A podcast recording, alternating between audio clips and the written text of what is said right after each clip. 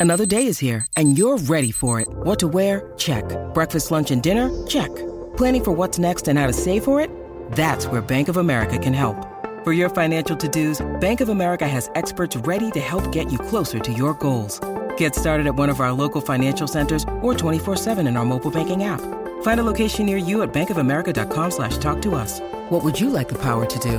Mobile banking requires downloading the app and is only available for select devices. Message and data rates may apply. Bank of America and a member FDIC. When you need mealtime inspiration, it's worth shopping Kroger, where you'll find over 30,000 mouthwatering choices that excite your inner foodie. And no matter what tasty choice you make, you'll enjoy our everyday low prices, plus extra ways to save, like digital coupons worth over $600 each week. You can also save up to $1 off per gallon at the pump with fuel points. More savings and more inspiring flavors make shopping Kroger worth it every time. Kroger, fresh for everyone. Fuel restrictions apply.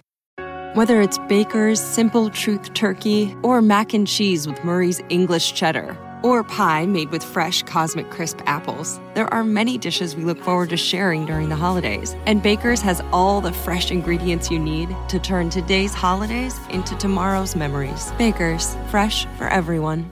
Choose from a great selection of digital coupons and use them up to five times in one transaction. Check our app for details. Baker's, fresh for everyone. It's wintertime. When temperatures go down, the likelihood goes up that your furnace and other appliances go down with them. So don't risk a costly replacement. Stay comfortable with coverage on the appliances you depend on most with the Service Guard Appliance Repair Program from Black Hills Energy. It's peace of mind in a plan. Visit blackhillsenergy.com slash sign up to learn more.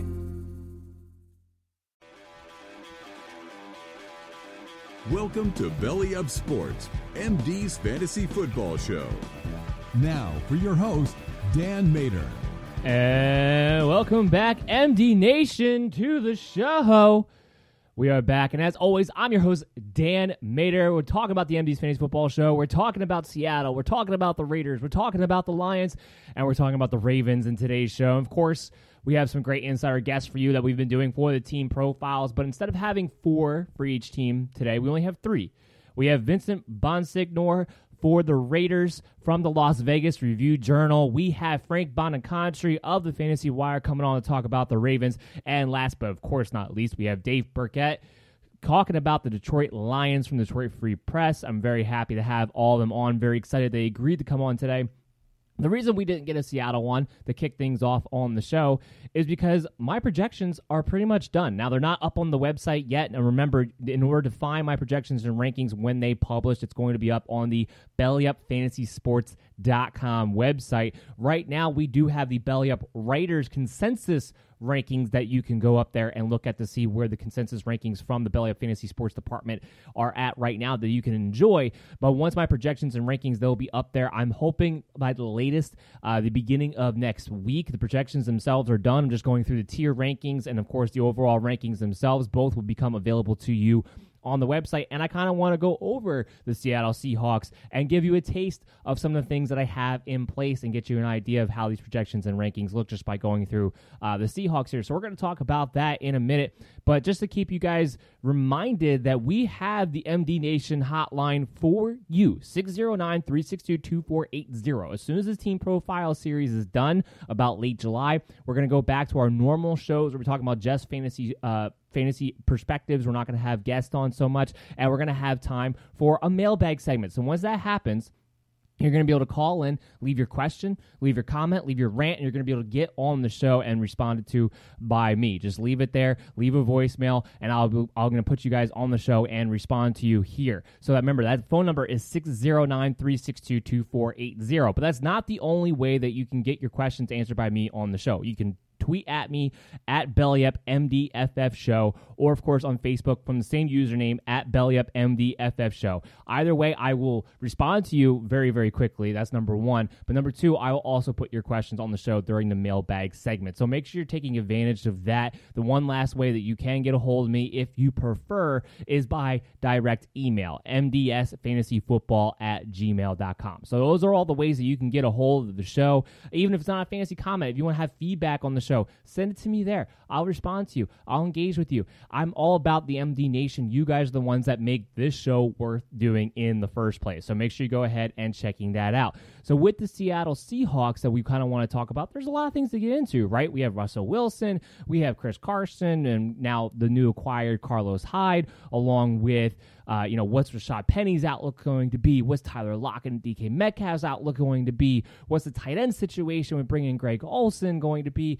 There's a lot of things to talk about here when it comes to the Seattle Seahawks. And going through the projections here, just kind of give you guys a little bit of a taste, uh, especially when it comes to let's start off with the quarterback position, right? Let's start off with Russell Wilson. Now, with him, I actually have him pretty high up there. Not to be surprised with anything, he's been pretty consistent uh, so far in the last you know few years of fantasy football, and I have him as the number four quarterback heading into this year, right behind Dak Prescott, who I do have at number three. You can guess who the one and two are, and we'll talk about that later, or you'll be able to see them when they're published on the website, uh, hopefully next week. So in Russell Wilson's case, remember last year the you know the narrative going into the season was he's he's terrible in September, and he had been pretty much every single year up until that point. You knew if you drafted Russell Wilson that you were taking him for that stretch run towards the end of the season. You were going to have to suffer through that first four to six weeks, and then you would get elite level fantasy production out of the quarterback position after that.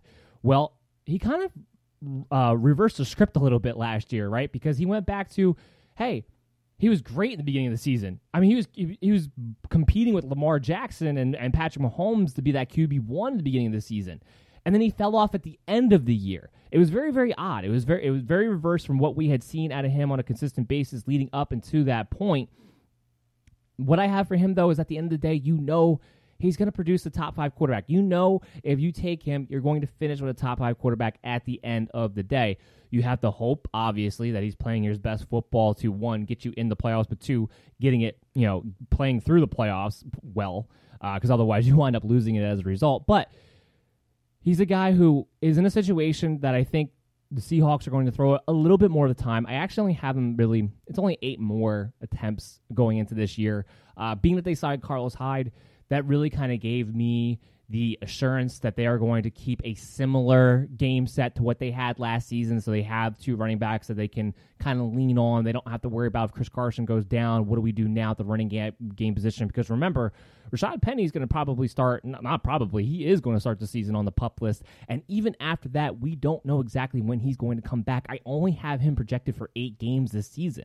And of course, he has to miss six if he starts the pup list. But remember, it was late in the year when he suffered his injury. And I have a hard time imagining that it's going to take less than a year, especially for a guy like Rashad Penny, who's never really been in the best shape when it comes to the running back position, that he's going to somehow get ahead of that schedule. I don't see it. It just, I, it's not not with that type of player, not with him specifically.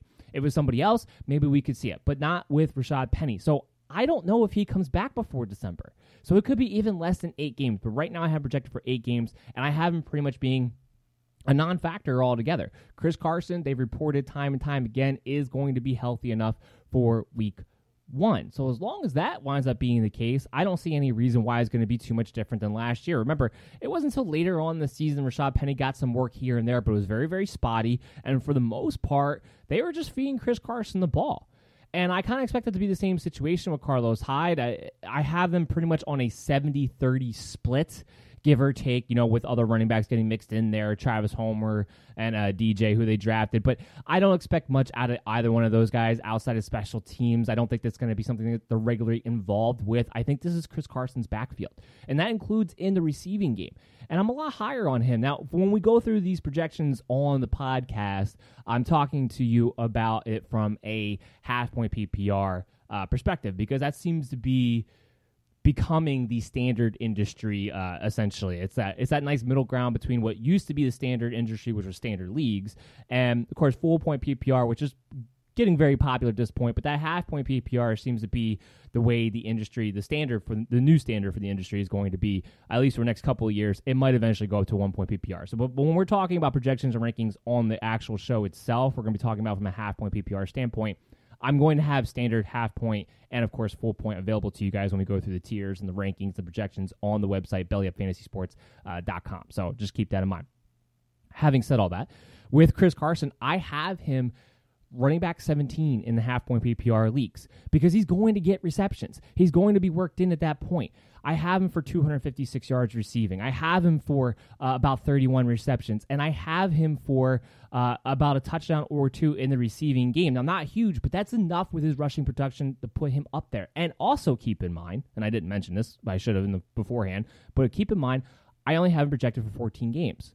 I don't think you project Chris Carson to go 16 games, and I'm pretty sure everybody would probably agree with that at this point. I mean, he was definitely more healthy last season than he had been previously, too. But this is still a guy you have to expect is going to miss at least two to three games at some point during the season. Now, you hope it's not during your most crucial time in the playoff run, uh, but there's no guarantee. But you have to count that there's going to be a couple games missed in there. That's why he falls to running back 17 for me. Otherwise, if he didn't have that concern, if he was going to play 16 games, there's a very good chance where we're talking about him in the running back 13, 14, that very, very high end RB2, almost borderline RB1 territory if we knew he was going to play 16 games. And his receiving production would go up from a result as that as well. But like I said, as it stands right now, I have him as the RB 17. He's somebody you can lean on. I have him going over a thousand yards. I have him for at least six to seven rushing touchdowns. This is somebody you're going to be able to lean on game in game out. We know he's going to get somewhere between that 16 to 20 carry mark, which is what you're looking for out of a workhorse. Uh, so a lot of great things about Chris Carson. I think a lot of people are sleeping on him. I don't have the ADP in front of me uh, right now exactly where he's going in the universal average of leagues. We're going to have more of that when we get into our our, our top five. Um, sleeper five, bus five series that we'll do for a few weeks in the beginning of August as we get you ready for your drafts. Doing that, and we'll talk about more about their ADP versus where I have them ranked in projections. And of course, these are going to be updated as we get new information as well.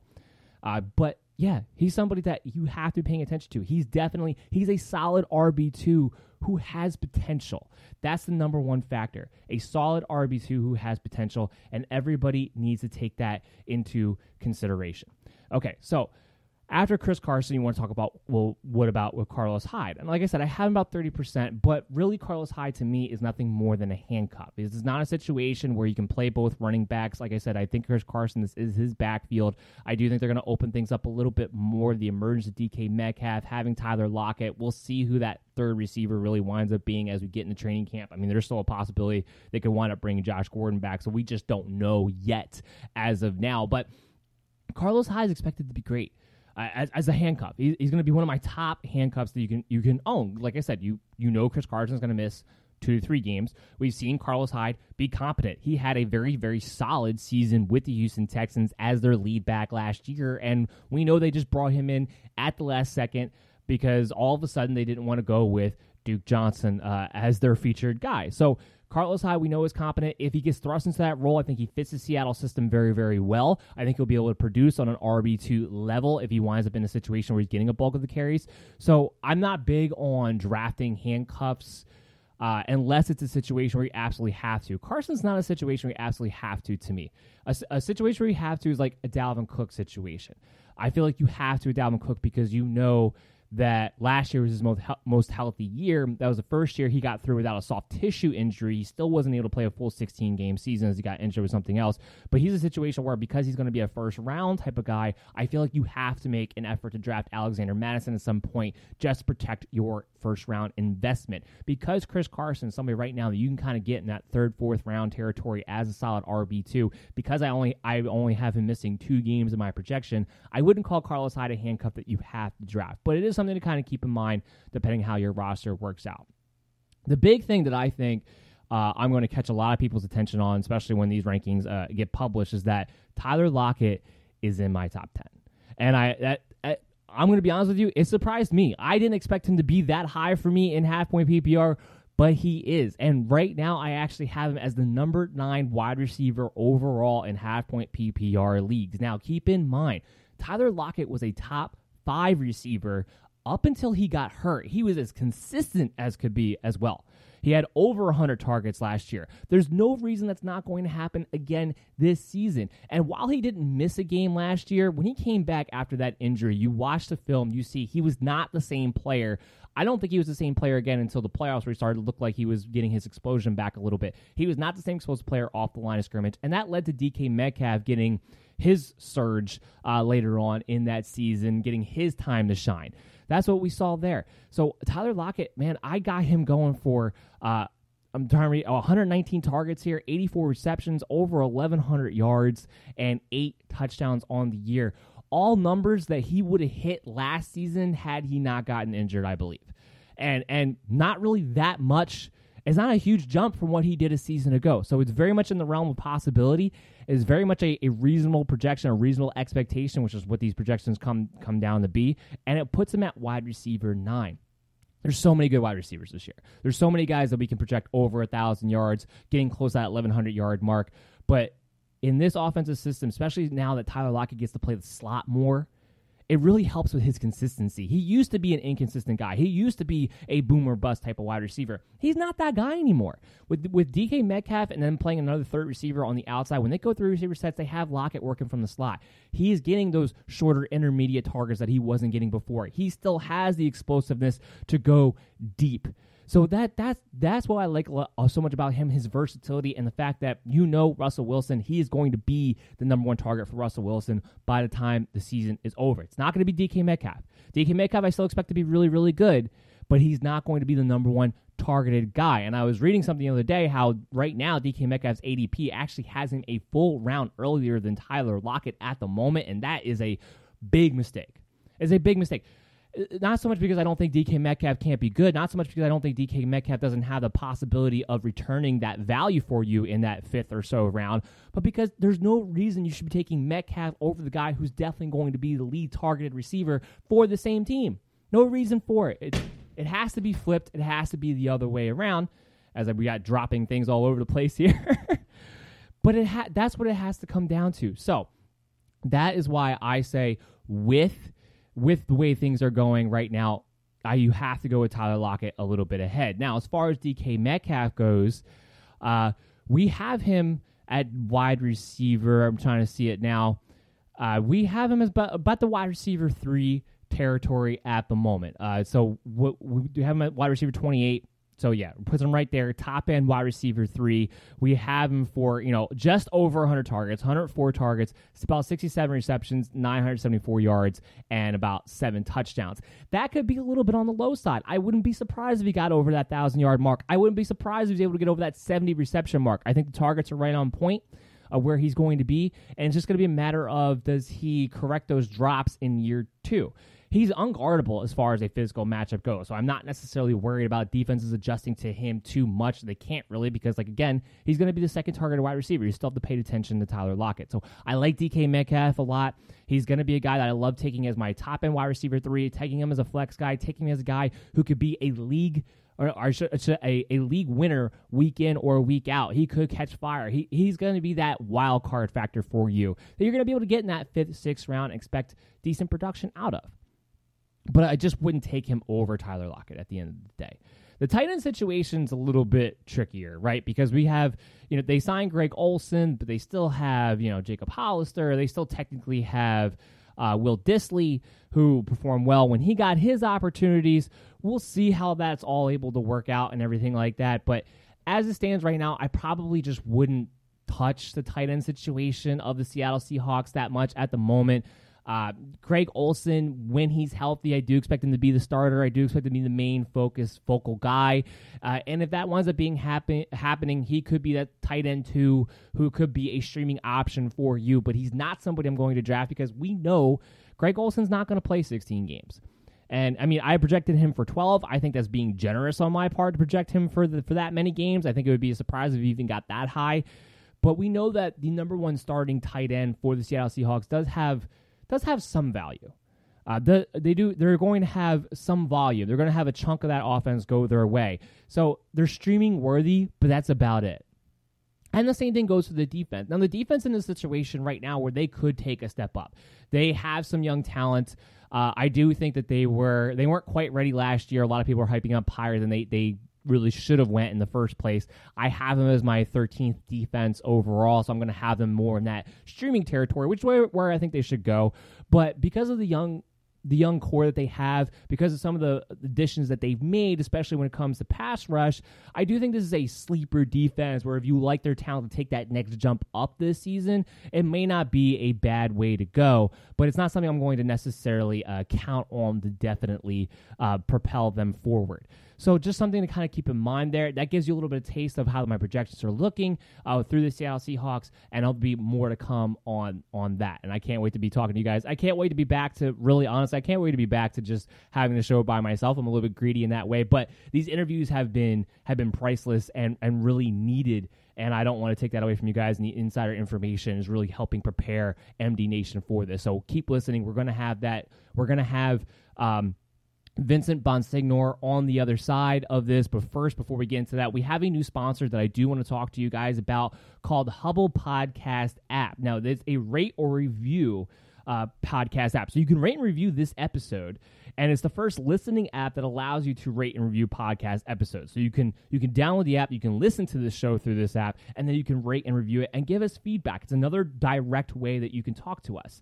Uh, you can look for it on the App Store, the Google Play Store. You can give them a follow on social media at Hubble Podcast App. That's H U B L Podcast App.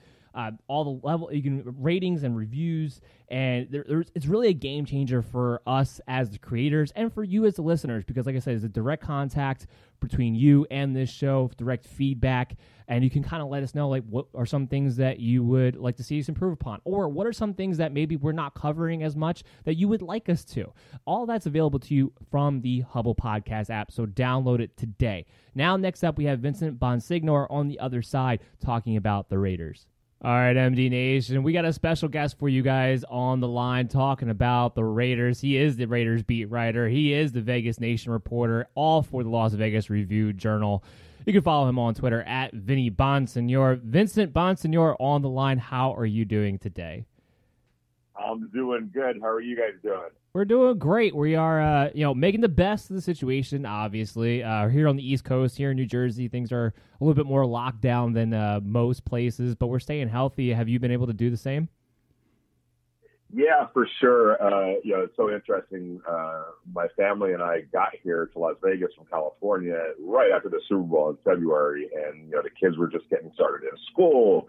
Uh, you know, making the transition, and within a month or so, boom, the whole thing. Uh, you know, pandemic hits, and it just turned everybody's life upside down. And you know, uh, the kids had to start going to school from home, and and and everything. And it was so stark seeing um, like the strip uh, as dead as a doornail, just completely locked down uh, for for those months. Um, you know, when when it was really really hairy, uh, it was sad because you knew that you know there were so many people that were affected, not just health wise, but from a jobs perspective. Uh, you know, this town thrives on tourism and the casinos and restaurants and everything that you know, all the attractions on the strip, and to see that closed down the way it was was pretty sad. It's good to see that it's getting back up and running, uh, but you know, definitely need to be careful uh, as as we open back up. Um, I think we're seeing some numbers that you know uh, it's hard to interpret them. I'm not an expert, so I don't know um, how bad it is, how good it is, or where this is all headed. But um, I'm hoping and praying for a safe landing here pretty soon. Yeah, I mean, especially being out there in Vegas. I mean, the whole the whole economy is is built on tourism, and and, uh, and for the most part, people still aren't really leaving the states too much, but you know, step one, get things open back up again, especially on the strip, man. You need all the lights, you need all the action. It's the whole reason you're there. Exactly, and you know those first few. Well, I, I you know, I, we, the, my family and I drive down there uh, periodically. Um, you know, we're about 15 minutes away. It's further enough. You would never know that you were actually in Las Vegas where we live, but it's close enough to get to uh, very, very easily. Um, and so when it opened back up, we went down there, and, and you know, it was definitely it felt like Las Vegas again. Um, uh, you know, so and a lot of out of towners are coming in. You know, you can tell the, the people from California are driving up the 15 down here. The, the more planes were coming in, are coming in. So it, is reawakening. Uh, but I just think that you know, uh, it's it's really important uh, that that we remain careful and diligent and and listen to the science. I know that's what the NFL is doing. I know it's frustrating for fans right now, trying to figure out when the season's going to start, how it's going to start, what it's going to look like.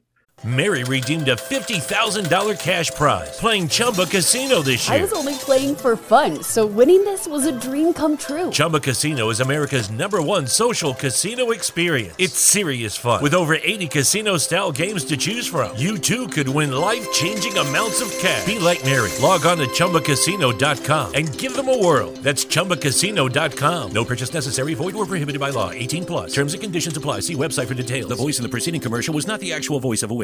Start a journey, not a fad. Kick off your fitness journey with up to $500 off Peloton Bike, Bike Plus, or Tread packages. Choose the package that will take your training to the next level with accessories like our cycling shoes, heart rate band, non slip grip dumbbells, and more.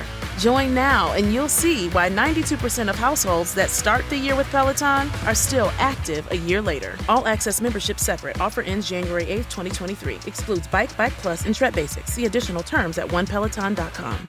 Uh, nobody has those answers uh, right now. And the good news is there's still 80 some odd days uh, or so until the season opener is scheduled to start. So there's some time uh, to play with. But I mean, we're we're less than we're we're just about a month away from when training camp is supposed to start, and there still aren't concrete answers on how this is all going to look. Yeah, there's really not uh, to go with the 80 days. There's also you know the silver lining of you know hockey coming back, NBA coming back, baseball possibly coming back. So hopefully, and I talked about this in another another interview. Hopefully, the NFL will have some sort of blueprint as to what worked for those teams and be able to implement that as well. Uh, they're they're really in the best situation to try to actually have a full season. Um, kind of, we'll, we'll elaborate on this now that we're talking about it. What do you think if they do start on time? Uh, do you think we're going to be able to play a full season? Are you are you worried about a fall spike? Uh, I'm worried about everything uh, because you know we, we, you know we just don't know, and and you know um, you know, my, my, my, personal feeling is that there's been a lack of uh, at the top leadership throughout this whole process. Yeah. And I think that that's, um, you know, caused some setbacks. Um, and, and we're probably a little bit further behind than where we should be right now as a result of that. Don't want to get all political or anything like that, but that's just how I see it. And, um, and so I think states are having to really, um, you know, fend for themselves in a lot of ways. And every state is a little bit different. So you're talking about 32 different teams in, I, I don't know how many states. What are we talking about? 25 states, maybe. Roughly, um, yeah. And then, yeah, uh, you know, in the different counties and cities. Um, and everyone's going to be, you know, sort of on their own. Um, I know that, uh, you know, fa- whether fans can be a part of it is going to, a lot of that is going to depend on what state you're in, what county you're in, what you know, what what city you're in, and what are the ordinances, and what are the proclamations, and what's the advice and recommendations and mandates from those particular uh, cities. So you can see something different in Florida than you're going to see in Las Vegas, and New York to Washington D.C., and so on and so forth. So um, I think the the goal is to get the season in. Uh, I think you're right, absolutely right. People that I talk to in the NFL are you know, pretty appreciative of the fact that, you know, they, they kind of get to sit back and watch, especially baseball, because they're going to be in stadiums, right, at their own stadiums. Whereas it looks like, you know, obviously the NBA is going to be at the bubble in, in Orlando. The NHL hasn't quite decided, but it looks like they're going to do a bubble situation as well. Um, baseball's going to be in all the cities that they normally are, and um, so I think football gets to gets a chance at least about a month because you know, looks like baseball is scheduled to start just about the same time, uh, or their games are getting ready to start, or will be just around the same time that training camp starts. Right. So there'll be about a three week period where you can really take some some data and information and the do's and don'ts from baseball and apply it to football. But I could see anything happening. Uh, I know that there's a great, great, great, um, you know, uh, a desire and objective to to play the season intact from start to finish just as it is right now on the schedule. Uh, but you're going to have to. Be, everyone's going to have to be adaptable, and I know the NFL will be. Yeah, and it, we'll we'll know more as we go through this process. And it, there's you know as you went through it, there's just a lot to take in at the moment, and and nobody really knows exactly how this is going to play out. But all I can say is that we're all remaining hopeful and positive, and most importantly, everybody staying safe. My my uh, suggestion to everybody is get the best home theater entertainment that you can afford and kick back and watch the games uh, from home. I think that'd be the best way to go for for everybody. Um, getting into the Raiders, you know, you got we talk, we talk a lot about fantasy football, but uh, for the Raiders, there's a special thing going on, right? You guys, they're moving from Oakland to Las Vegas. It's fine. This is the year, and doing that amongst the pandemic on top of it, how is that transition going? You feel? Um, you know, they're definitely making the uh, the, the, best of it. Uh, I think in a, in a in a weird, crazy sort of a way. Um, assuming everything goes off with with training camp, um, you know, the fact that the NFL mandated that everyone has to do training camp from their home facilities or in some cases their home stadiums. I think that was a little bit of a break for the Raiders. I think they were as, as the as the months went on and the weeks went on during the pandemic. I, I think there was a heavy lean in their direction to do that anyway. Uh, you know, they were scheduled to, to have training camp um, in, in, in Napa Valley, which is where they normally have it. Uh, but I think they their thinking was, why should, why would we do that? You know, why would we take the whole operation? Why would we? Because you have to understand they were moving from Alameda, obviously, to you know Las Vegas. Um, their their entire off-season program, except for minicamp, was going to still be up in Alameda. Um, and so players were going to have to be making that commute while also looking for homes in Las Vegas and trying to get settled in in Las Vegas, uh, and then also going to training camp. And that, it was just like a whole moving circus circus there uh, that that uh, it, it originally looked like. And it kind of reminded me of the Rams back in 2016 when they moved from St. Louis to Los Angeles. They spent some of the offseason in St. Louis. Then they went to Oxnard, California, where the Dallas Cowboys uh, practiced train, you know, do their training camps for, for their off-season program. Then they went to UC Irvine, which is about 110 miles away in Orange County for training camp. Uh, all in the meantime, their Thousand Oaks practice facility uh, at Cal Lutheran University was being built. So then they had to, uh, you know, come back to Thousand Oaks and finally settle in like a week before um, training camp opened. That was when their that was when their facility was up and running.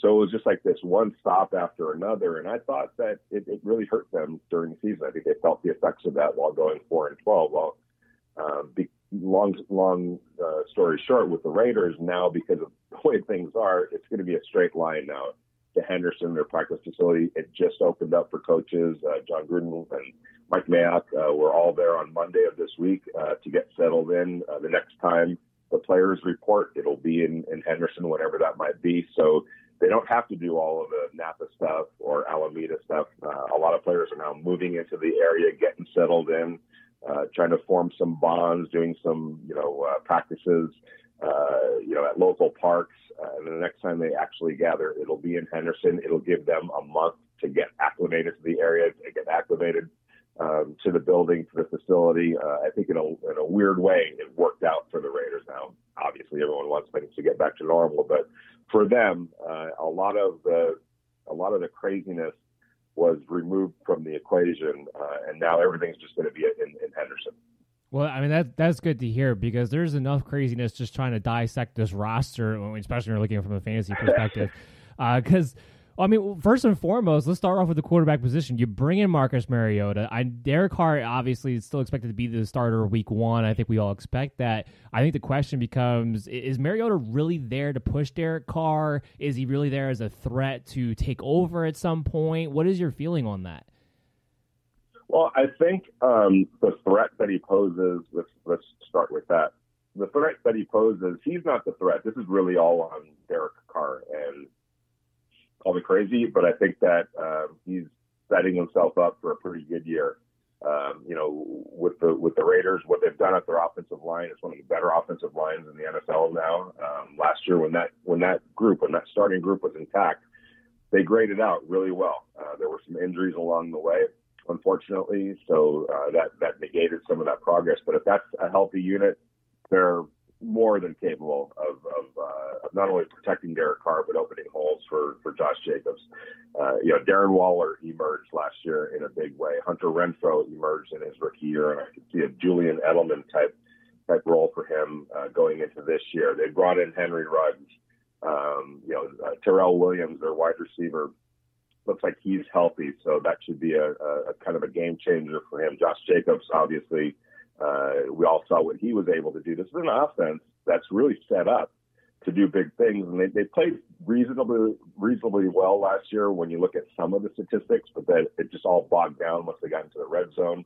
Um, you know, they were 11th overall in, in total yardage, but only 24th in scoring. They need to get that turned around. But I think with Ruggs, you know, the, the versatility of a Lynn Bowden Jr., uh, whatever Bryan Edwards can bring, um, and then the holdovers that are that are you know Jacobson, Hunter Renfrow going into their second year, Darren Waller going into basically his second year uh, as, a, as a true starter. This offense has a chance to be pretty good. Now it's on Derek Carr, and I think he will to take advantage of all that. There was a lot missing um, in terms of you know speed and explosiveness, um, guys that could separate, guys that could be a challenge downfield last year.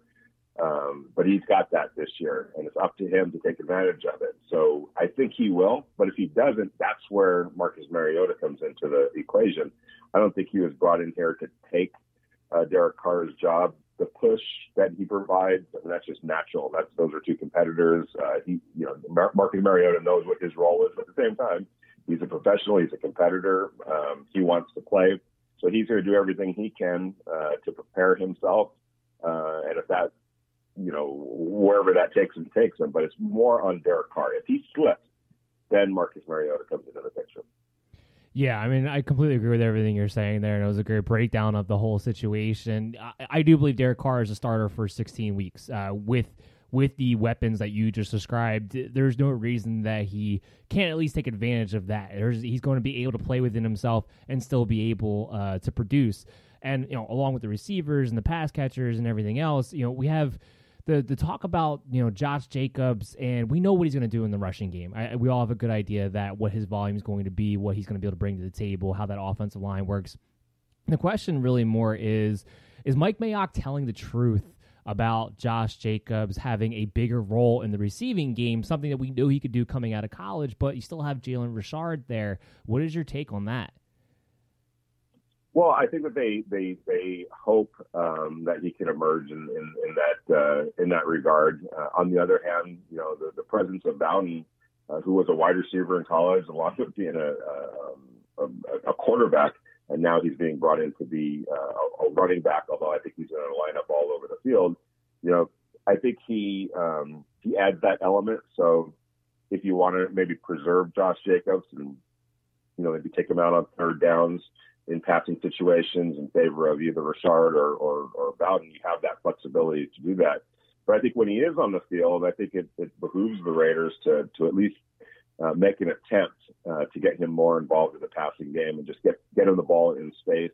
Uh, he's obviously a tremendous runner, um, but if you could figure out uh, easier ways for him to get yards uh, by you know you know maybe creating some one-on-one situations with linebackers that he could easily beat as just a better athlete, then um, you might as well do that. So yeah, I think that there will be an intent and, a, and an objective uh, to, to get him more involved, but we're just going to have to see, you know, how that evolves as the season goes on. Yeah, I mean, that's the big question because that that is what will take Josh Jacobs from being in an RB two territory to possibly being an RB one. We, like you said, they we they can open up holes for him. He he was getting about eighteen to twenty carries when he was healthy a game. The, the volume there is is rushing. It's going to be a question of does he get involved in that passing game or not. They, to your point, they brought in Bowden. They still have Richard. Uh, so they might give him a break. I see it more as possibly where Jacobs, they have the objective to get Jacobs more involved early in the season, and then maybe as it wears on, they give him a little bit more breaks here and there, especially if they're looking poised for a playoff run at that point. They might have a little more of an incentive to keep him fresher for that, that playoff run because they might be in that position if all their talent can click uh, this season because because of the wide receivers that you talked about. Uh, you brought in Henry Ruggs. Look, Antonio Brown – Antonio Brown missing last the whole fiasco with him really kind of set back what they wanted to do. And I think that's why they were big on Henry Ruggs. I think they envisioned using him. He's not Antonio Brown, but envisioned using him how they wanted to use Brown as that explosive guy who they can line up all over the field.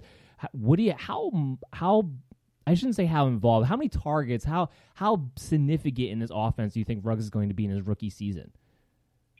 Yeah, and, and that's a that's an interesting question because um, you know, and and I've been debating this myself with myself is how do you gauge a successful season by Henry Ruggs? Is it the number of catches that he has? Uh, you know, I wouldn't be surprised uh, if Jerry Jeudy has more catches. Um, you know, with the, with the Denver Broncos, uh, I wouldn't be surprised if CeeDee Lamb had more catches with the Dallas Cowboys. Uh, but that doesn't mean that Henry Ruggs can't be even more effective and even more uh, impactful than those two players on their team for the Raiders. Um, you know, I think that he's going to get the ball in a lot of different ways.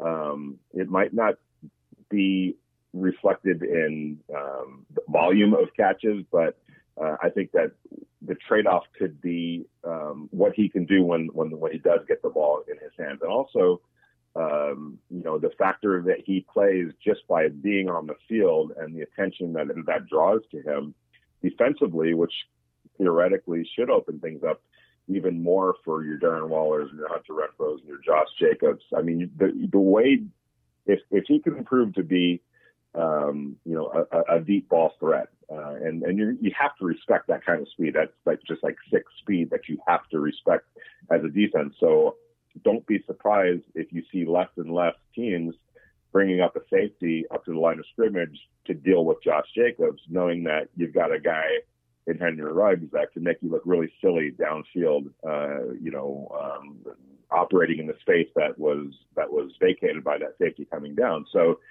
again, that's going to help Josh Jacobs. So um, there's going to be some ways that that Henry Ruggs affects things uh, and impacts things that might not be reflected in just sheer numbers and sheer volume of, of catches. Um, so I expect him. I expect him to catch 40 to 50 balls. Uh, I expect him to to probably have a pretty out of those catches, a pretty high number of touchdowns. I think he's going to take a few to the house. I think he's going to get get the ball in, in, in fly sweep situations a lot of bubble screen situations. Just get him the ball and and let him let his speed and athleticism do the rest. And along the way, uh, I think you're also going to see him develop uh, into a better pass, you know, a route runner, um, understanding of the position. Um, I think you're going to see that, and I think that you know as the years go on, I think more of a whole package is going to develop with the Henry Ruggs. But I think initially um, the, the, touches and tar- the, the, the, volume of touches probably isn't going to be um, enormous, um, but he's going to have a big impact on the offense. Yeah, I mean, I think you're hitting the nail on the head right there. It's what his his natural ability, that natural speed, is going to open up for everybody else. Uh, and if it's you know if it's not going to be him getting that significant amount of catches, which we wouldn't really expect him to do anyway in a rookie season, the guy I have as the number one target, at least wide receiver, would still be Tyrell Williams for me going into this year. What kind of season do you think he's looking at? He had that hot start. He got he had to deal with the plantar fasciitis. He cooled off at the end of the season. What do you think we're going to see out of him this season? Well, if he's healthy, um, you know, I think that he could have uh, a typical Tyrell Tyrell Williams type of a, type of a season. But I also think he's going to get pushed um, a little bit by Brian Adams, Brian Adams, Bryan Edwards, um, because I think that uh, a lot of people were sleeping on Edwards. You know, there were some factors down the stretch, injury wise, and then going into the, you know, um, assessment period, draft assessment period, that he got banged up a little bit. So he kind of flew under the radar. But this guy can play, and he's a big target, big strong target that I think. Um, you know, if given a chance, is going to be uh, a middle of the field threat, a red zone threat. So I just wonder, um, you know, if, if, if Williams uh, isn't ready to, to just get after it early on, um, you know, how much Edwards cuts into his playing time. But if he is healthy and he is motivated and he is playing like like Williams, again, that's it's it's almost going to be like having another new wide receiver on the on the roster because we just never saw him healthy last year. And and I don't know if you ever had. Uh, you know the, the the type of foot issue that he had, but everyone that I've talked to that has that it's one of the worst pains of all time of all time. And and those are people that are just walking around regular life, working in an office. Imagine having that while being a wide receiver or right. football player who relies on uh, their legs and their feet um, so much. So um, you know, it's, it's a little unfair to judge him on last year based on everything that he was going through. And I know that he won a lot of respect in the locker room and with the coaches just by playing through it and never really complaining. He never, well, at least while I was there, I never heard him complain or really use it as an excuse, even though everyone knew what he was with. Yeah, uh, he definitely toughed it out. There's there's no question about that. Plantar fasciitis is, is, is no joke. I've had to deal with my wife having that at times, and uh, it can be a real real pain.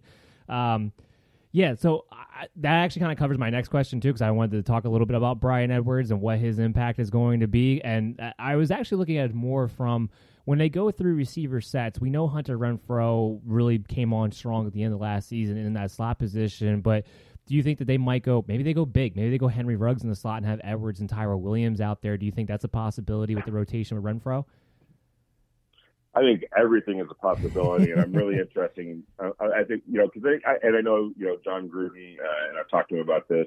You know he's uh, he's really fired up about the weapons that he has uh, offensively and the versatility that it creates. And don't get don't uh, make any mistake.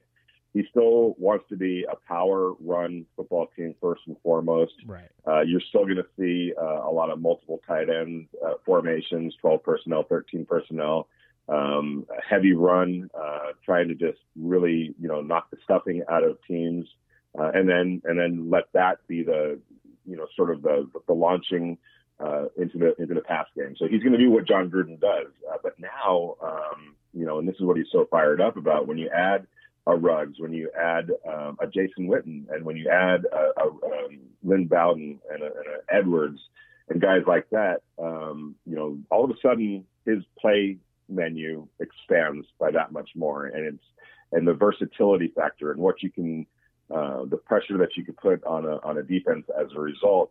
Uh, just expands, and I think that that's really going to help them in the in the red zone. But for me, I'm really interested in in, in Renfrow because I think that uh, he opened up a lot of eyes last year, not just as a possession wide receiver. The dude was a pretty darn good athlete. When he got the ball in his hands, the guy made things happen.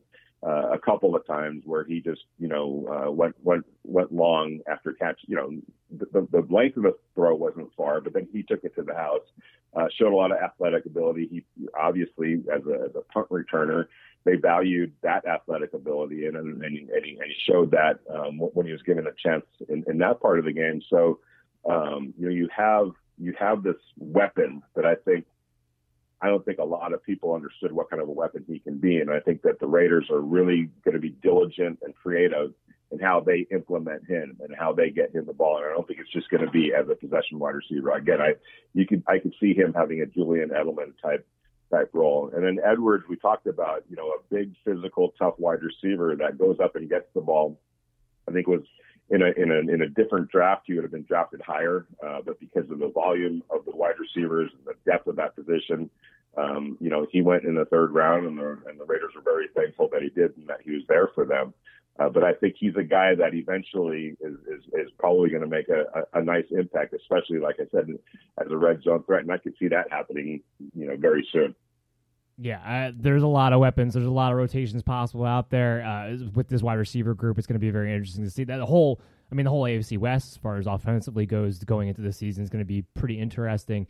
Uh, one thing with uh, with Renfrow, I think goes hand in hand with Darren Waller because there's really, in my mind, there's two questions with Darren Waller. We know that he has possibility to be the targeted, the most targeted guy on the Raiders offense, but the two questions are are this: his production went down when Hunter Renfrow started coming on strong. Do you think it's going to be an issue uh, with that being the possibility from the start of the season this year? And then the other thing is that is this guy going to actually get utilized in the red zone more?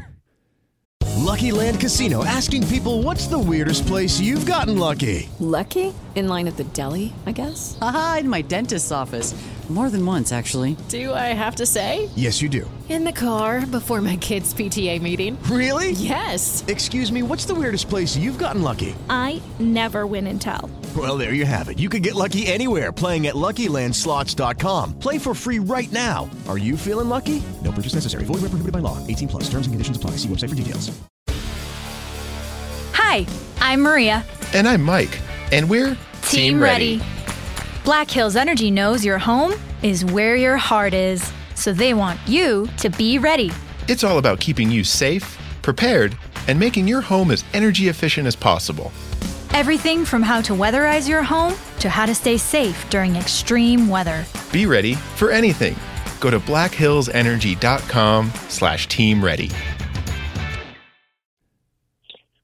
I'm sorry, I missed the very first part of, of uh, Darren Waller or Waller, yeah, yeah. Uh, what's what's Renfrow's effect on on Waller? Oh, and, sorry, and then, yeah. yeah. and then is he going to get used in the red zone more? Um, I no, I think that I think that they plan to, you know, really elevate Darren Waller. I think that you know he's a guy that's on the cusp of being you know, uh, a Kelce type of a tight end, um, you know, a Kittle type of a tight end. You know, he's he's he's he's he's getting into that kind of territory. So they're going to do whatever they can uh, to also uh, get get him the ball. Um, I think what's what's you know what what's better for the Raiders this year is that, and I give Jon credit, Jon Gruden a lot of credit because he's never really, to my knowledge anyway, uh, tight end has never really been the biggest part of his offenses. Um, uh, you know, I have to go back and look to see really, you know, uh, how much, how what tight ends have done uh, in, in under under him. But when um, you know when they lost Antonio Brown uh, and and Tyrell Williams just wasn't uh, you know healthy, he had to change things up, and and he he found a way to to run his offense basically his pass offense through Darren Waller. I mean, he became the focal point, and you know that that's good coaching right there. Um, but now he has more weapons, so um, it'll be interesting to see what what you know Darren's numbers turn out to be because you know just theoretically when you have a Henry Ruggs and other weapons, the ball might go to them. Whereas, you know, in situations that, that it might have gone to Darren last year. Uh, but I think that in the red zone, he's going to be huge. Um, he showed last year that you can get him the ball on, you know, bubble screens and he can he can let his athletic ability to take over from from that point. He's super versatile. Um, I mean, you can line him up all over the field. So I don't know. It's it's very interesting to to wonder when you put it all out there on the field, um, all the various weapons that they have now. Um, how is it going to affect numbers? And you know, I, I covered the Rams, and they found a way over the years with Cooper Kupp and you know uh, Robert Woods uh, and, and Brandon, um, forgetting his name for a second, uh, uh, Cooks, their wide receiver. Um, you know, all those guys, when healthy, were on were on the verge of going for over a thousand yards. Um, you know, as a trio, which is hard to do. Uh, but in in in Sean McVay's offense and and the way you know Jared Goff operated, I think Derek Carr is a lot like this. You find the open man, and and that's the, that's where you take the ball and everyone has to be unselfish and everyone has to be understand uh, you know understand that uh, and in the meantime todd Gurley was doing what he was doing so there's enough plays there's enough targets there's enough uh, even though there's only one ball if if that offense is functioning the way it should be um, and Derek Carr is getting the ball out and, and getting it to his wide receivers everyone's going to get fed. Um, so even though his num- numbers might go down if the scoring is up um, for the Raiders I don't think he'll mind at all. Yeah, and that and that brings us back to the point of Derek Carr has the best weapons and has really a great possibility to have a decent season and really has to if he wants to keep his job because he's going to have no excuses this year, frankly, when it all breaks down. Um, the last thing to talk about with the Raiders is the defense. Now, I don't think there's any fantasy player out there who's going to be picking up the defense or drafting their defense, but what do you think their outlook is going to be this season? Where do you see some improvements? Where do you still have some concerns? Well, uh, a they have to get better. That's that's no question. B I don't see how they can't get better. Um, I mean, you know, I, I know Cory Littleton. Uh, he's a fantastic upgrade uh, in a lot of different ways, um, and, and and so is Nick Kwiatkowski, uh, the other linebacker that they signed. Um, you know, that they have the ability to turn what was just utter weakness into something of a strength when you're talking about guys who can defend the pass and the run. The Raiders just didn't have that last year. We could go into all the numbers, uh, but it was absurdly bad how bad they were. Uh, their linebackers in coverage, and that affected everything that um, you know uh, the whole second, even the, even into the secondary that that, that crept into the secondary. Uh, so just the the addition of those two players, I think is going to help tremendously in pass coverage. Um, and then uh, you you know you add some of the draft picks that they had uh, that they that they believe are going to push for playing time uh, early on. Uh, you know, I think that and getting Johnathan Abram back, uh, I, I think that this defense, uh, it's it's there's no way that it can't be better, and I think that it could be significantly better if if, if players uh, you know produce. Uh, the question that I have is, without the benefit of a regular off season uh, and so many new faces uh, you're talking about five new starters at the very, very least, and it could be more than that by this by season's end. Um, how quickly can they get it together, chemistry wise, timing wise, um, and and all of those things that good defenses, communication wise, uh, have without being able to get on the field like they normally would have in a regular off season. So um, for for that reason, I think that the defense, as the year goes on, is going to get better. Uh, but I think it's incumbent on the offense to hit the ground running ASAP. Uh, you know, you don't always want to be in the world where you have to go outscore somebody uh, to win games, but I think they're going to probably have to do that early on, and it's a tough, tough schedule early on. But Derek Carr and the offense need to step it up and and and hold down the fort in that early period of the season to give that defense a chance to become what it's capable of becoming. Yeah, I, I, totally agree with you there. And, and to your point, I mean, ke- team chemistry in general is very important, but it might be the most important on the defensive side of the ball. So it is a big deal that we, you know, hopefully they can get on there for training camp and full go training camp. But that's the only time they're going to have before the season, even if that does work out the way that everybody wants it to. Vincent, you are absolutely pleasure to have on on the show. Before we let you go, can you let everybody know something you're working on now that we can all look forward to to check out? And one more time, where should we should follow you? Well, um, I have a story coming out on uh, where I see the Raiders um, sizing up in the AFC West. Uh, no, I do not have them beating the Kansas City Chiefs out for the division championship. But an interesting note um, in Jon Gruden's third year uh, in, uh, with the Raiders in his first run, 2020 or uh, the year 2000, mm-hmm. they went from eight and eight his first year, eight and eight his second year, to 12 and four and division champions his third year. We're exactly 20 years out from that in the year 2020. Uh, and he's going into his third year again, and another big step forward uh, is expected. So this is the time uh, historically with Jon Gruden and the Raiders where a big jump uh, happens, and I do expect uh, significant improvements this year. How that reflects in the record, um, we're going to find out here pretty soon. But uh, but I, I think that they're going they're in they're in line for for uh, big strides, and I think that that's going to take them places in the AFC West uh, and in the AFC in general. Awesome, awesome, and make sure everybody follow him on Twitter at Vinny Bonsignore. Vinny, uh, Vincent, um, you know, hopefully we'll have you on again. I definitely want to talk to you soon, and uh, keep staying safe and and and you know having fun out there in Vegas. Likewise, man. Thanks a lot, and uh, we'll talk to you down the road. Excellent. Take care. And that was Vincent Bonsignore of the Las Vegas Review Journal, Raiders beat writer. I hope you guys all enjoyed that interview. Next up on the other side, we're going to have Frank Bonacontri from the Fantasy Wire. But before we get into that, I want to talk to you guys about a sponsor of the show called Prop Me. They are the new innovative gaming platform and really the first of its kind. Prop Me makes betting from person to person more easy than ever. Designed for new and experienced gamblers alike using straightforward prop bets that can literally be created on anything. You want to bet on what that next play will be? Then create a prop. You want to bet on who's going to win that game of beer pong? Then create a prop. It takes hanging out with your friends to a whole new level. So join today by downloading the Prop Me app or go to propmellc.com. And now here's Frank Bonacontri of the Fantasy Wire. All right, MD Nation, and back on the line we have Mr. Frank Bonacontri.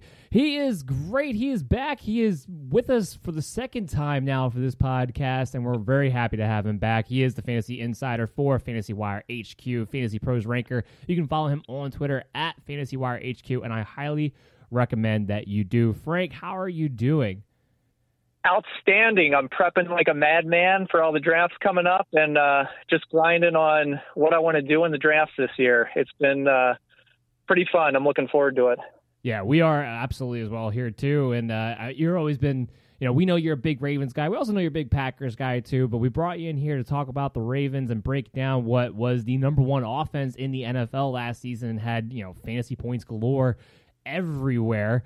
Uh, that's going to be the big part of, of our drafts that we're getting prepped for, you and me both. Um, and you know, of course, it all starts and finishes with Lamar Jackson. What is he going to be able to repeat, or even if there's a little bit of regression, is he still going to be the QB one? Well, I think he's a, a QB one for sure, and I'm, i mean, it's it's like we picked up right from last year as far as the Lamar Jackson debate. Does he yeah. suck? Is he good? Does he maintain?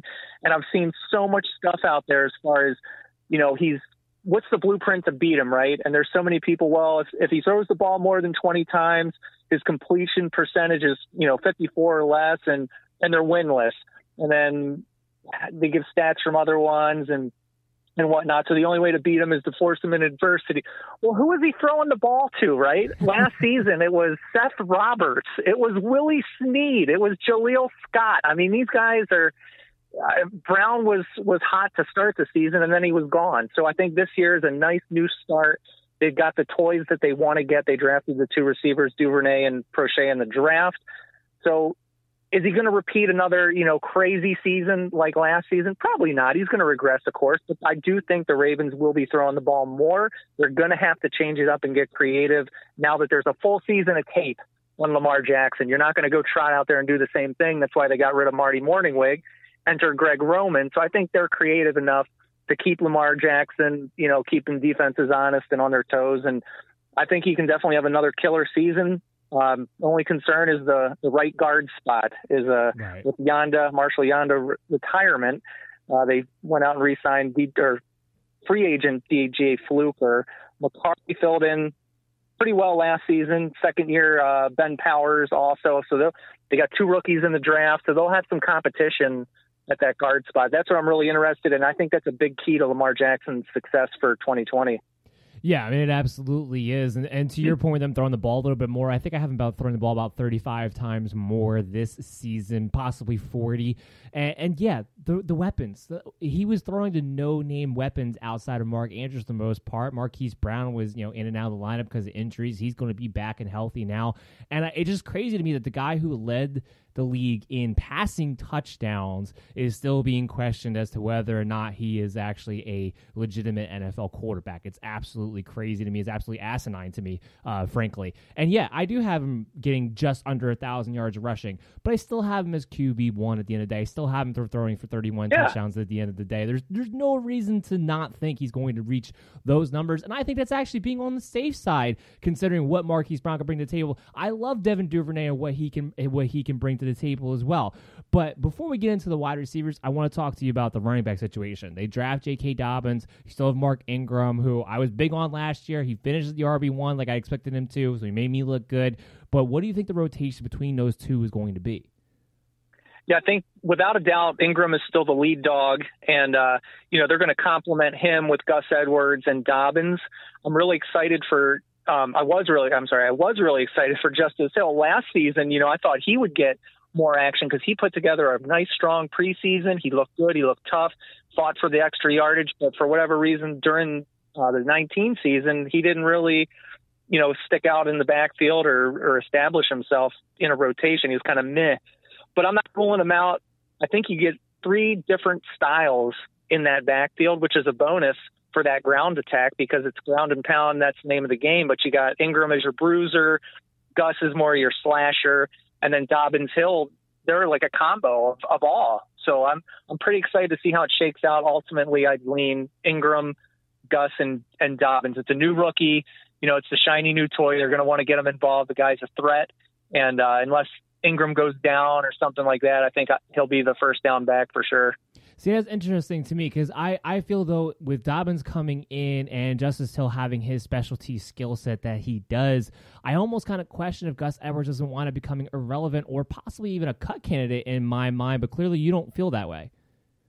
It, it's so hard to see how that shakes down because if you look at what Gus Edwards did, he did put together a strong season he he reminds me of like the Packers old James Starks. Like he just okay. his running style, yeah. and he can make guys miss. He's a little shifty. He's got enough to get through. So it's it's like you put the tape on or watch the games, and it's like, well, he didn't tank. He wasn't awful to where we can't keep this guy. It's going to be interesting where they're going to make roster moves. Like you said, to let somebody go, I kind of feel like they want to keep all four because you've got the draft capital in Hill, right? You don't want to blow right. him out of there. But then again, I mean, you, it could be. It's it's one of them could be the odd man out right now. At this point in the year, it's hard to say who it would be for exact. You know. Oh yeah, absolutely. especially without when we haven't had OTAs, no mini camps. We're not going to get anything until we're hoping, fingers crossed, for training camp. So, yeah, there's there's a lot of time missed, and a lot of things are going to kind of be up in the air. We're really not going to know uh, until then. But I agree with you. Mark Ingram is going to be the lead dog. He's I still have him as a very solid RB two. I have him taking a little bit of regression this year just because of the involvement that I do expect from Dobbins and either from Hill or Edwards to kind of be in that rotation as well.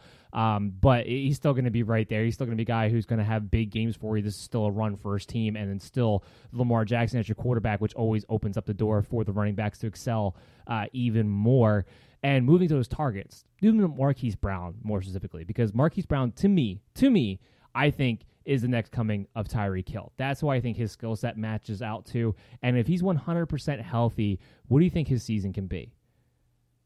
To me, I think he looks good to go. I mean, he appears to be healthy, and I think the team believes in him as well. We've seen the off-season, you know, workouts here with Lamar down in Florida. He was running routes, and then he's doing his driveway Jugs training with the helmet on, which was awesome. You know, Chris Farley, awesome. Yeah. And uh, I, I think he's kind of, you know, he's going to be your John Brown deep threat style. That's what we want. We saw glimpses of that last season. There's not, I don't think there's enough talk about him on broken plays with Lamar Jackson because he's Lamar can buy time with his feet and with the shiftiness of Brown.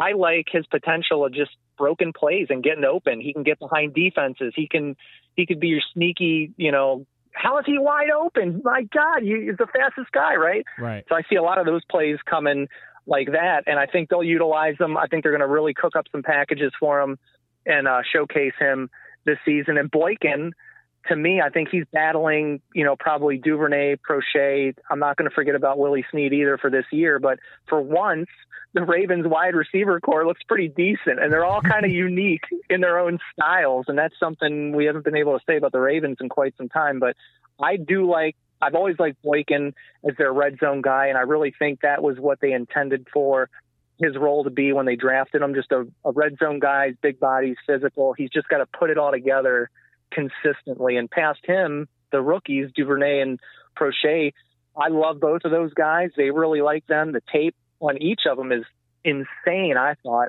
And, you know, Duvernay's your track guy, 4 3, 40 time, 244 passes and five drops in college. That's insane. Right. And then when you flip on Proche's tape, he caught everything thrown at him, and they were all poor throws over his head, at his feet, with a defender draped over him. I love the potential for him, and he's almost like a you know old school Terry Glenn, Wes Welker combo kind of guy whether he's a chain mover, whether designing up little, you know, plays for him out of the back. Who knows where? I think he's a nice interchangeable piece. I really want to see where he ends up too in this. But I love the the wide receiver core now this season more than I have in quite a while. Yeah, well, they found, like you said, uh, perfectly. They all have their different roles of what they're good at, and I think I think the key to me, honestly, is that Miles Boykin needs to be that perimeter weekly wide receiver, not yeah. just for the red zone factor that you're talking about, but also because he's that bigger bodied guy. He's that guy who can block on the edge, which helps the running game out tremendously as yep. well. And I think if even if he's not that main target guy, he opens up everybody else to do what they want to do. Marquise Brown and and Devin Duvernay, I'm I'm more big on for this season. I like James Proche in dynasty leagues, but for this year, I think Devin Duvernay might be somebody who is a DFS winner uh, because when you mix him in with Marquise Brown, that's too much speed to cover on that field with what they can do in the running game, the play action. These guys are going to be wide open behind secondaries. That all stems from Miles Boykin being able to be that lockdown perimeter guy. So I completely agree with what you're saying there. Uh, and I think it's going to be very interesting, and that's that's why I have I you know I have Lamar Jackson go for 3,700 yards. I have him for a 300 yard improvement in that area, and it's going to be a little bit more effective in, in the passing game between the 20s, not just effective in the red zone, which we know they're going to be as as well. Um, but we do know, at least I still have the number one targeted pass catcher being Mark Andrews for this team. Uh, Hayden Hurst is gone. You know, they still have Nick Boyle. Obviously, he'll still play his role. But do you think Mark Andrews now is going to be on the field more now that Hayden Hurst is gone? Yeah, I, obviously, I think he's going to get a bump, and then him and Boyle, they're your two starting tight ends. And Boyle, of course, you know, he's going to assume a small amount of targets probably that Hurst was getting, but I think most likely he stays on the line blocking, of course. And I do like Boyle actually too in the offense in the red zone, um, just because that's where your ground and pound run is going to set up some play action or design bootlegs or rollouts for Lamar. You know, he can hit an open guy on a broken play like we talked about earlier with Brown. But offensively, or defensively, I'm sorry, would you be thinking about, you know, rolling any coverage to Nick Boyle? So right. in like a two tight end set, I think he's a sneaky play just to get some some vulture, some touchdowns away from Andrews. But I think it's ultimately Andrews' time right there. He's your he's your go to guy. I just think he's he's not just the resident, but he's I think he is the chain mover. Uh, you know, we know Lamar yeah. Jackson is tremendous throwing it to tight ends, throwing it in that middle part of the field as far as just accuracy go. And yeah, and when, when it comes to I need to make a first down, I just think it's going to be Mark Andrews. I have him as my tight end four by a slim margin. Uh, behind Zach Ertz. And I only have Zach Ertz that high just because of the Eagles wide receiver situation. It looks like they're going to start the season the way they ended it, where Ertz just might be the default guy. That's the only reason I have him ahead uh, of Mark Andrews at all. Otherwise, Mark Andrews would be my number three tight end just behind uh, uh Kelce and Kittle. Yeah, I've always been real high on Andrews. I like what he does. He's a great chain mover, and then he's he's pretty sneaky too down the seam as far as breaking plays open or getting behind defenders. And and it's like, geez, this is a tight end, or he's here. What, come on now, and and there he goes down the field. So I I love Andrews. He's been one of my favorites. One of the things that goes hand in hand, I think, with the Ravens' offense going into this season, uh, and why I think they're going to get so many opportunities to maybe be the number one offense again, possibly, is the improvements that they made on defense. That defense might be really good. That defense might be a top five fantasy defense. What's your take on them? I love. I'm a big fan of the defense this season, and it was so funny. It's almost comical to me about all the, you know, when all everybody was leaving and leaving the defense, and well, no more Wetzel, no more, you know, just right. roll through the list of players. Right? They'll never be the same. They'll ne- but look at what they did last year with Matt Judon. I mean, Wink right. designed most blitz packages around him. He was the blitzer. So if you look at the, uh, I mean, I go to the basics and look at the trenches and the linebackers. It's a simple formula. It's what Ray Lewis used to always say: is the D line has got to occupy those blockers and keep the backers clean. He always said it. You know, without the beef along the line, the the rest of the execution is, is a lot tougher. But if you look at the Ravens line, they land Calais Campbell. I mean, he can play tackle or end. You've got big old six one Lucky Land Casino asking people what's the weirdest place you've gotten lucky? Lucky? In line at the deli, I guess? Aha, in my dentist's office. More than once, actually. Do I have to say? Yes, you do. In the car before my kids' PTA meeting. Really? Yes. Excuse me, what's the weirdest place you've gotten lucky? I never win and tell. Well, there you have it. You can get lucky anywhere playing at LuckyLandSlots.com. Play for free right now. Are you feeling lucky? No purchase necessary. Void where prohibited by law. 18 plus. Terms and conditions apply. See website for details. Hi, I'm Maria. And I'm Mike. And we're Team, Team ready. ready. Black Hills Energy knows your home is where your heart is, so they want you to be ready. It's all about keeping you safe, prepared, and making your home as energy efficient as possible. Everything from how to weatherize your home to how to stay safe during extreme weather. Be ready for anything. Go to blackhillsenergy.com slash team ready. 335 pound Brandon Williams. They signed Derek Wolfe from the Broncos, who Von Miller credited with, you know, him getting all of his sacks. They drafted Justin Madubuike, 6'3", 295, three technique guy, but he's really quick.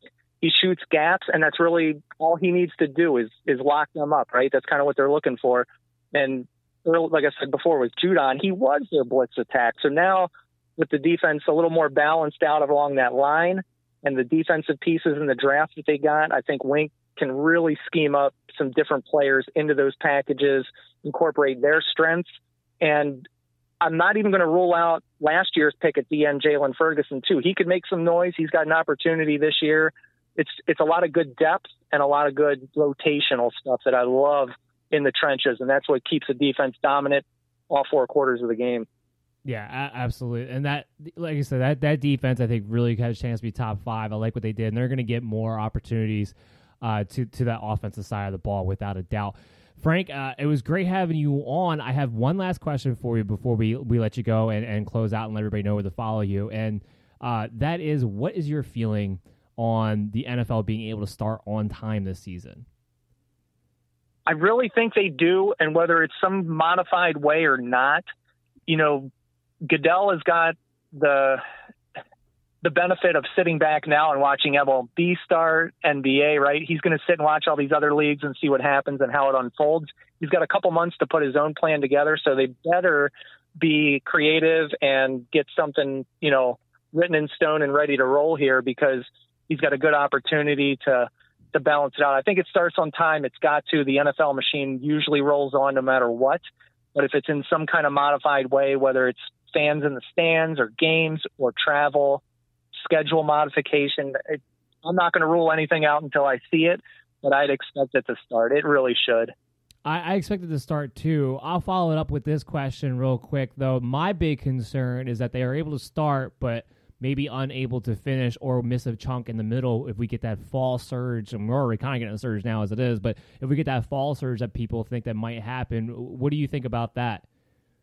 Yeah, that that's very unique to me because the rosters. How do you, you know, let's say the Rona runs through your your backfield, right? Right. Well, who else are you getting when all four are gone? Are you bringing practice squad guys up? Where do you sign free agent? It's do they can they get tested in time to make it for the next week's game? The depth is really interesting. That could go good or bad, um, but that's they better have a plan in that case. You know, it gets into the into the receiver group, and then that's the only room that you know the guys have it all now. It's like, well, what do you do next then for players? you want to run out of players? I don't know. It's it's going to be challenging. Yeah, and that, that's that's what I think I'm worried about the most because if you run through and all of a sudden all the stars in the NFL are, are gone because if they test positive, they're probably going to have to quarantine for 14 days, which means they're going to miss two games. Uh, and right. that sets up a whole can of worms. I'm more worried about that than I think I am about the NFL actually starting on time at this point. That's been my new concern. But, you know, we're trying to stay positive. We need it to happen. I need some entertainment. I need football, uh, most importantly. Uh, so, or hopefully they'll be able to figure out a way to work this all out and keep everybody uh, healthy and safe. Frank, before we let you go, let everybody know where to follow you and what's something you're working on right now we can go ahead and check out. Yeah, on Twitter it's at FantasyWireHQ, and then online FantasyWireHQ.com. And I got everything in the website as far as fantasy rankings, podcasts, everything. Right now, I'm doing a three episode series on the War Room, all access. You can check out what I do for the drafts right now in Fantasyland. It's all about the Scott Fish Bowl or your home leagues or whatever you got going on, and everybody's tight lipped about, well, I'm not telling my trade secrets. Well, I will. So you can jump in, put a plan together with me, make something work for you, and just kind of work through my league. I'm going to pick one league to profile through the whole season, and I'll give you all access, you know, setting lineups, making cheat sheets, you name it, ranking players, the whole nine. So that's drop episode one today. There'll be a new one each week, and then uh, from there, hopefully it's draft time. Yeah, uh, everybody, you got to follow Frank. He's really one of the key pieces for your fantasy leagues going into every every single year. Always great information coming out from him. He's going to help you win, and that's that's pretty much hands down. Uh, Frank, thank you for so much coming on the show. Hopefully, we'll get to talk to you soon and do this and do this again soon. Absolutely. Take care. Be good. You too. And that was Frank Bonacontri of the Fantasy Wire talking about the Ravens. I hope you guys all enjoyed that. Next up, we got Dave Birkett of the Detroit Free Press, the Lions beat writer, coming on on the other side. And he's going to talk about, of course, the Detroit Lions in depth. But before we get into that, we have another sponsor that I want to give a shout out to called Trophy Smack. Commemorate your league winner in the best possible way. There is no other company in the business that does it better than Trophy Smack. They create trophies of all sizes, belts, and rings with a variety of colors along along with free engraving and free shipping. And now you can get a free ring with your purchase of a trophy or belt if you use the promo code BELLYUP. So click on our Trophy Smack link on Twitter or Facebook, or go to trophysmack.com and use the promo code BELLYUP on your order today. And now for Dave Birkett of the Detroit Free Press. If All you right. want to go in. All right, MD Nation, we have on the hotline for you guys Mr. Dave Birkett of the Detroit Free Press, the Lions beat writer, Pro Football Hall of Fame voter. You can find him on Twitter at Dave Birkett. He is excellent to follow because he's always putting out information for you guys and and a lot of insider stuff. And Dave, how are you doing right now? Everything's good. I mean, you know, it's uh, I think like everyone, kind of uh, a little sick of quarantine, looking for things to do, but something we all you know got to do in terms of you know doing our part to keep everyone healthy. So keep, keeping social distance and trying to wear masks and, and do everything we can. Yeah, absolutely. I mean, we're all trying to make the best of the situation here, but as long as we're staying healthy, as long as you're staying healthy, uh, that's I mean that's really all we can really ask for at this moment. Because uh, even getting some of the football players healthy right now is is looking like it's going to be a little bit of a struggle with some of the positive tests coming out. yeah, we'll see what happens with uh, with the season. You know, I uh, I know the league wants to play. I know uh, you know the NFL is going to do everything in its power to to make uh, the season happen. Uh, I have my doubts about how it's going to look or if they're going to be able to finish it. And then we'll uh, maybe we'll get a little bit more of a, an idea of the way some of these other professional sports leagues operate. Yeah, I mean, one good thing is that you know baseball really does come back, and hockey's on the way back, and NBA's on the way back. Hopefully, the NFL will take some cues from the stuff that was successful uh, with them, and maybe they will be able to to pull something off at the end of the day. I'll have a blueprint uh, once the season rolls around. Uh, but we got you on here because we want to talk about the Detroit Lions. We want to talk about their fantasy value, what the team outlook is going to be. And of course, that probably all starts with the health of Matthew Stafford. What do we know about that subject right now? Well, he's healthy now. Um, you know, not that they they had an off-season program, but uh, he was around throwing with some of the Lions receivers and running backs. Through with Kenny Golladay, Danny Amendola a couple times. Uh, you know, Quintez Cephus, one of their, their rookies, D'Andre Swift down in Georgia.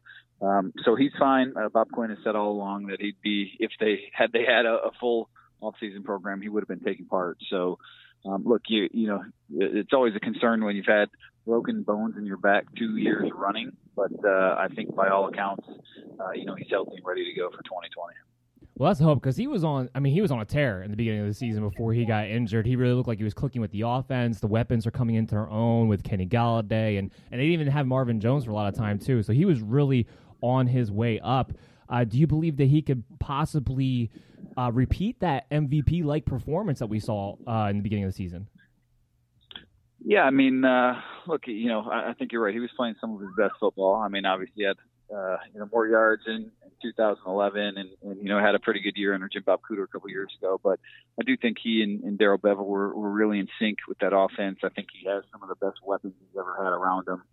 Um, you know, Kenny Golladay, Marvin Jones, Danny Amendola, pretty good threesome at wide receiver. T.J. Hockenson should have a, a nice year in year two at, at tight end, and, and now he's got a couple running backs too. So um, I think there's a there's a lot to like about Stafford.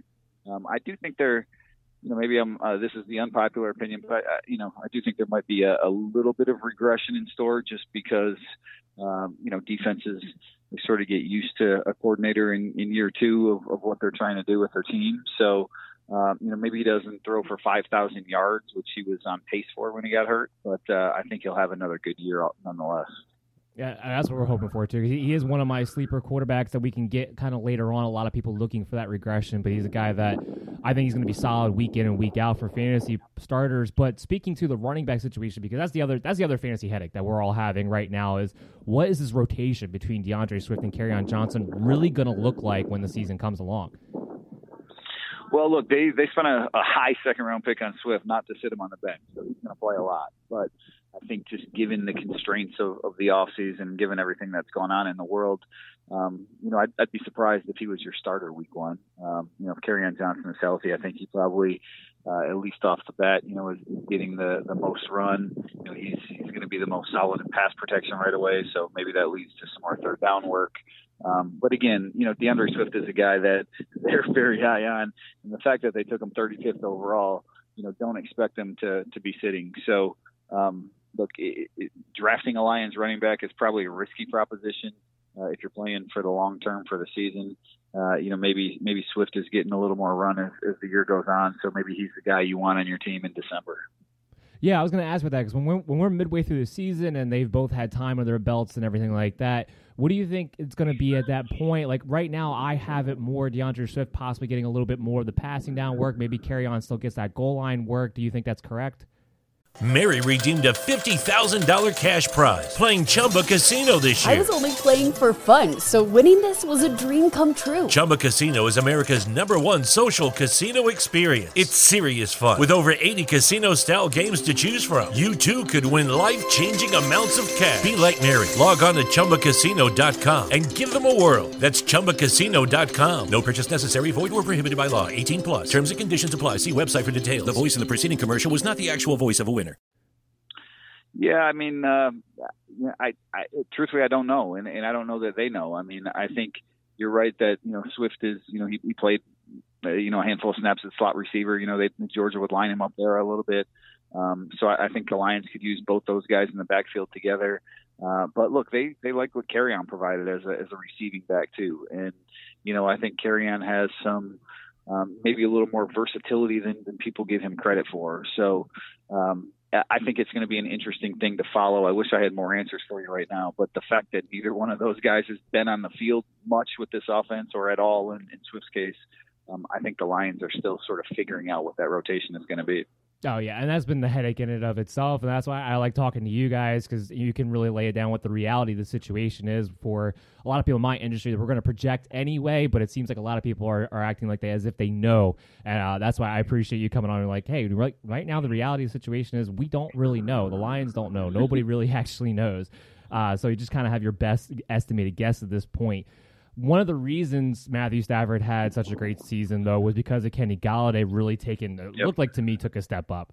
Um, and it, one of the best, you know, seasons any wide receivers had is how is he still going to fly under the radar this season? Though it seems like can he can he produce what he did last year?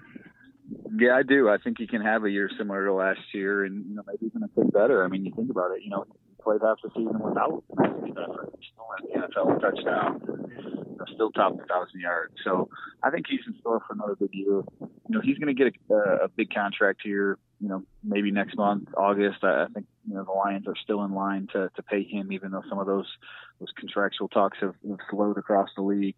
Um, you know, so maybe that uh, maybe he won't be flying under the radar anymore when he's making sixteen million dollars a year, whatever he's going to be making. But right. um, I think you should expect a, a similar year from him in terms of uh, you know, a lot of red zone work. You know, maybe he's going to score some touchdowns. I don't think you have to worry about that. You know, maybe it's not 12, but he's still going to get you eight or nine or 10 or something. Uh, you know, some some very respectable number. So um, I'm, I'd be a buyer on, on Kenny Golladay in fantasy football. No, I absolutely I have him in my top ten. I think he's gonna have a great season, and frankly, I think we all need to come up with a different nickname other than Babytron for him pretty soon if he keeps performing like this. Uh, but his counterpart Marvin Jones he flies even more under the radar. Maybe it's just the Detroit thing. I don't know what it is, but he when he's on the field, he produces at an incredible rate. It's just a matter of him staying healthy throughout. Uh, it, do you think he is somebody who could possibly go for maybe a thousand yards and eight touchdowns in his own right if he can play 16 games? Yeah, I mean, you look at the numbers he was on pace for last year, and, and he certainly would have had certainly would have had those numbers. Um, you know, I the the one thing I, I I mean, he has been injured each of the last two years, so uh, I'm not sure um, how that's going to. Uh, yeah, I mean he's healthy now, but I think that's something that you have to be cautious of. Um, but yeah, I, I think he's in for another big year.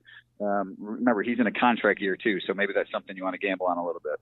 Yeah, he's definitely going to have a little bit of the extra motivation. I surprisingly, I have him uh, as a wide receiver three just because the numbers are there, and I'm only projecting him for about 12 games, and I still have him that high because I do expect the Detroit offense in general to be able to produce, especially for those two wide receivers. I think the question becomes: Is there a third receiver on this roster that maybe we should pay attention to? Well, I mean, Amendola is going to be the number three receiver. I don't know if he's going to put up huge numbers, the numbers that really command you you know, owning him on your roster every week, depending on how, how deep your league is. Um, you know, certainly he's a, uh, especially a, a bye week target or who knows how Corona wreaks havoc with things. I mean, he's a, he's a situational play, I think. Uh, you know, he's going to play mostly out of the slot. Uh, and so maybe if, if there's a matchup that, um, you know, there's a weaker slot receiver, then or slot cornerback, I'm sorry, then it's something that uh, that you want him on your team. But look, it, it's not just those three. You know, you got to realize that the running backs are going to catch some passes too, and, and the tight ends, especially T.J. Hockenson. So um, I don't know that the, the, the volume is going to quite be there to to own Danny Amendola in in most leagues. Yeah, I kind of agree with that. I think he's nothing more like you said, maybe a waiver pickup here and there, depending if he's healthy and how things are going on, on the trend. You mentioned TJ Hockenson. I have big hopes for this guy. I liked what I saw his rookie season. A lot of people seem to be kind of soured on him after that. I'm like, look, this is a guy who's a rookie tight end. Rookie tight ends don't normally produce. And if he doesn't have some of the drops that he had in the red zone, we're looking at a guy who would have been in the top 10. What do you think TJ Hockenson's season is going to be like this year? Yeah, look, I mean, Hockenson's in for uh, a little bit better year. I mean, look, it's sort of like we talked about with Swift, right? That, that you don't draft a guy that high unless you have high hopes for him. And we saw in very limited, you know, work last year. Obviously, he had the, the huge week one, and then the number sort of fell off. And um, but but I would expect him to be a, a bigger part of the Lions' offense. I mean, what they want to do is they want to be a two tight end team. You know. Uh, Dave, can you hear us? I think we might have lost you there for a second. Hello? Uh, we're going to work to get Dave back here, having a little bit of technical difficulties. We're going to try to get him back on the phone in just a second. Everybody, MD Nation, just hold hold on for one one moment, please, as we get him back on here. Um, but yeah, a lot of the information he's talking about right now is is spot on. And as soon as we get him back on the line, as you can hear it ringing in in the uh, the background here, we're going to get back on the line and start talking about T.J. Hockenson a little bit more. Dave, Hello? do we have you again? Yeah, sorry about that. I got in my car and went to Bluetooth. no, not a, not a not a problem at all. Um, uh, yeah, finish your thought on uh, Hockenson there.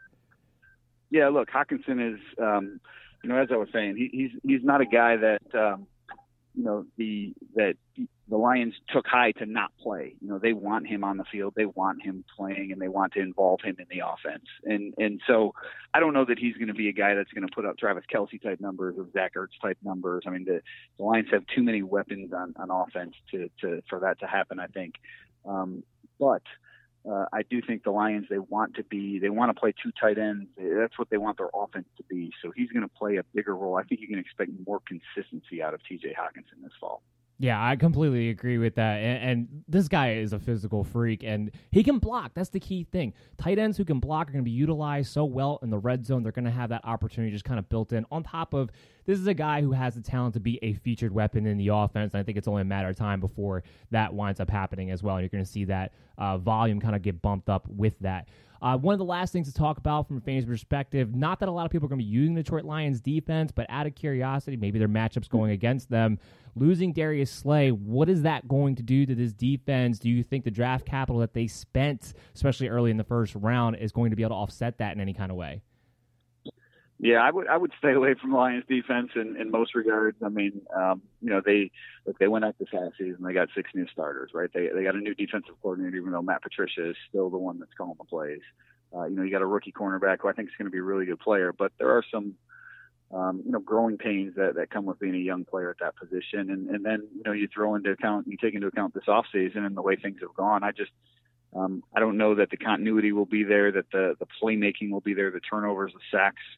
They they didn't do much to improve that defensive line, so I think they're um, I, really would take a wait and see approach with them.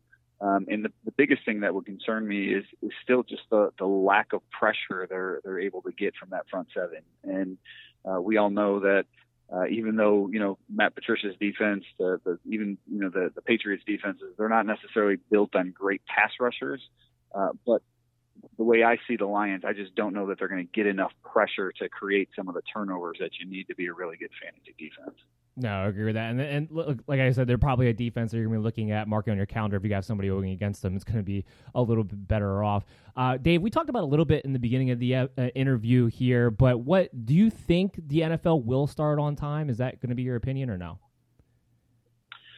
I, I think they're going to do everything they can, everything in their power to start on time. You know, whether that happens or not, you know, I again, I, I have my doubts. I mean, I, I, I think like most people, I expect everybody to report to training camp late July. You know, I, I don't think we will see the first preseason game or two. I think there will be that ramp up period. I think the NFL wants to start as it's scheduled, so maybe we'll only see a couple preseason games. And, and frankly, it's better to get the season started than it is to wait because if there is a second wave that to shut yeah, I, I definitely understand you on on, on that one. Uh, I'm just trying to stay positive, but the uh, reality of the situation is we there really could be a delay here at the very least. Uh, Dave, it was a great interview with you. I appreciate you coming on. Not going to be able to finish. I'm sorry. Yeah, I was just saying I do have my concerns that they're not going to be able to, to finish the season. Oh yeah, I, uh, well that that's my concern too. If you get started, if you have a fall surge, are we going to be able to get through it all too? I, I think honestly, I'm more concerned about that than I think I am about the start of the season. Uh, I think we, yeah. I think I, I think you got cut off there a little bit. That's why I didn't hear you all the way. Sorry about that. Um, yeah, so Dave, you were a great interview. I'm glad you came on. I appreciate you coming on. Can you tell everybody, you know, what's something you're working on soon, and everybody uh, where to follow you at one more time? Hey, right now I'm working on uh, getting some rest and relaxation with the family. Awesome. Got awesome. a couple couple weeks of vacation here, but uh, you know, always for our, our Lions coverage on Freep.com, and you can follow me on Twitter at Dave Birkett, B I R K E T T. Excellent, excellent, Dave. I hope to talk to you again soon, and have fun on your vacation, and keep staying healthy. Appreciate it. We'll talk to you again. Awesome. And that was Dave Birkett of the Detroit Free Press talking about the Detroit Lions. I hope you guys all enjoyed the show. Once again, we had a lot of great guests in today's episode. We got through a lot of inside information that hopefully will help you guys out as we move forward for the draft. We're getting closer and closer. We're coming up on July. Next week is the beginning of July, is July 4th next Saturday. So we are getting that much closer to hopefully having football, you know, pandemic related uh, you know questionable marks there but we're moving forward. A lot of people as you've heard in these interviews as i've asked the questions on the end of these interviews to each one of these insiders has been getting progressively positive. We know we're seeing some spikes now but hopefully things will work out because we need it to. And in the meantime we're going to keep giving you the best fantasy football content that we possibly can. Like i talked about when we talked about the seattle seahawks earlier in the show the projections and rankings are going to be up within the next few days, maybe as late as the beginning of next week. But the projections are in. The rankings will be done soon. We'll have the tier rankings up for you. And of course, you can already find the Belly Up Fantasy Writers Consensus rankings on the website, bellyupfantasysports.com. So all that's coming to you. We're going to be back next week with another episode with another lineup of great guests for you guys. We're rolling through here with the team profile series. We got a few more to go before we cover all 32 teams. Very excited to get through the rest of that with you guys. And hopefully you'll be back next week. Everyone stay safe, and we'll see you again real, real soon.